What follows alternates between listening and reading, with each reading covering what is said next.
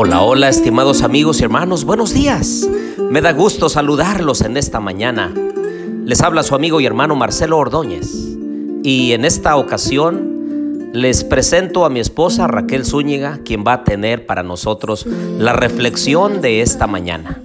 Y es que hoy estamos de manteles largos, agradecidos con Dios porque nos permite cumplir un año más de vida. Bendecido día para cada uno de ustedes. Recuerden que hoy nos toca estudiar Marcos capítulo 8. Abran su Biblia con nosotros para meditar. Vemos que habla de la alimentación de los cuatro mil.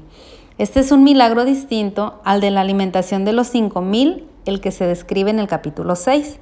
En aquella ocasión casi todos eran judíos y esta vez Jesús está ministrando a una multitud de gentiles, es decir, a personas que se encontraban ahí de otras naciones de la reunión de Decápolis.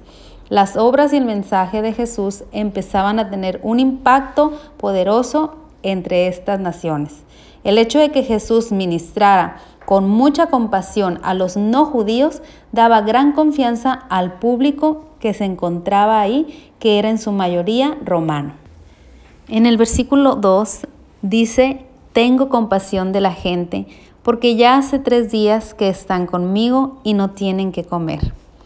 Cuando leo esto, me recordó el título de un libro que dice El Maestro de las Emociones.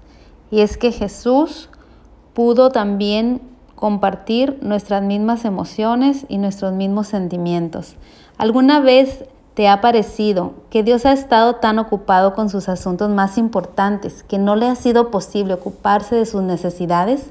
Así como Jesús se ocupó de aquella gente y su necesidad, Él se ocupa de las nuestras cada día. En otra ocasión Jesús dijo, no os afanéis pues diciendo, ¿qué comeremos? ¿O qué beberemos? ¿O qué vestiremos? Vuestro Padre Celestial sabe que tenéis necesidad de todas estas cosas. ¿Tienes alguna preocupación? ¿Tienes preocupaciones que, según su parecer, no le interesan a Dios? Para Él no hay asunto demasiado grande ni tan pequeño que escape a su interés. De los versículos del 11 al 13 se menciona la señal que pidieron los fariseos. Los fariseos trataban de explicar los milagros anteriores de Jesús diciendo que fueron obras de la suerte la coincidencia o el poder de Satanás. Demandaban una señal del cielo, algo que solo Dios podría hacer. Y Jesús rechazó tal demanda porque sabía que ni un milagro como este bastaría para convencerlos. Ya habían resuelto en no creer. Por lo tanto, los corazones pueden llegar a ser tan duros que ni siquiera los acontecimientos y demostraciones más convincentes los hacen cambiar. De igual manera, Muchas veces nosotros queremos ver y creer las cosas y verlas palpablemente, cuando en realidad los asuntos espirituales es un camino de fe y confianza en Dios.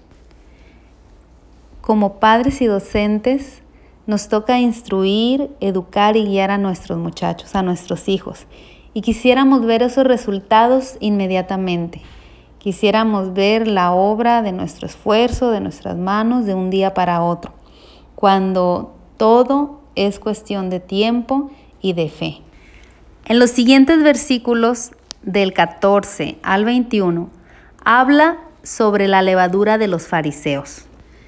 En la Biblia, la levadura está asociada con el pecado, la corrupción y la impureza.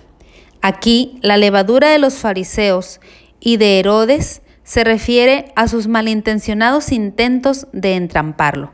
Solamente una vez Jesús mencionó la levadura en sentido favorable.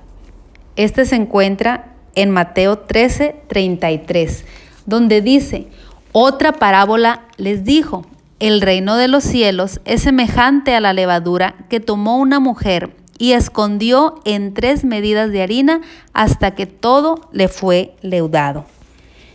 En este pasaje, Jesús usa la levadura en sentido favorable para ilustrar el crecimiento de su reino.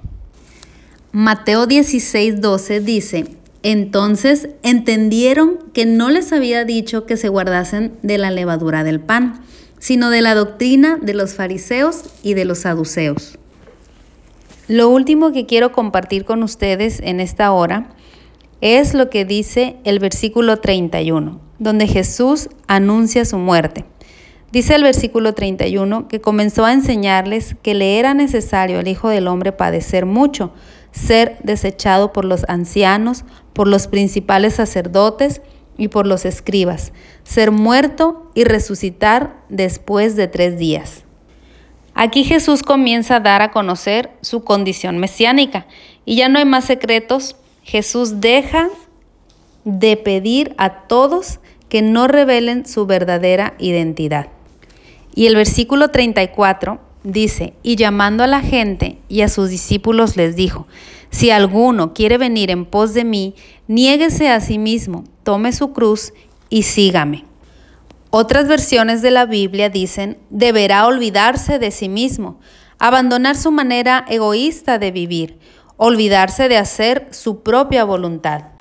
Este no es un llamamiento a ser una seta o un ermitaño, a negarse a toda clase de comodidades materiales y vivir una vida solitaria. Más bien es un llamamiento a no hacer de uno mismo el centro y el objeto de los pensamientos y acciones. Es más bien el llamado al discipulado, y este exige una sumisión capaz de portar la cruz. En esta mañana el Señor nos invita a seguir avanzando ante las vicisitudes de la vida hacer de nuestros hijos discípulos fieles que puedan llevar responsabilidades en esta tierra a la vez de cumplir la voluntad de Dios. Que el Señor les bendiga a cada uno en este día. Oremos en esta mañana. Querido Dios y bondadoso Padre, alabamos tu nombre y te damos gracias Señor por todo lo bueno que haces por nosotros, por nuestras familias. Nos ponemos en tus manos en este día especial y Pedimos bendición por nuestros hijos, nuestras actividades. En el nombre de Jesús. Amén.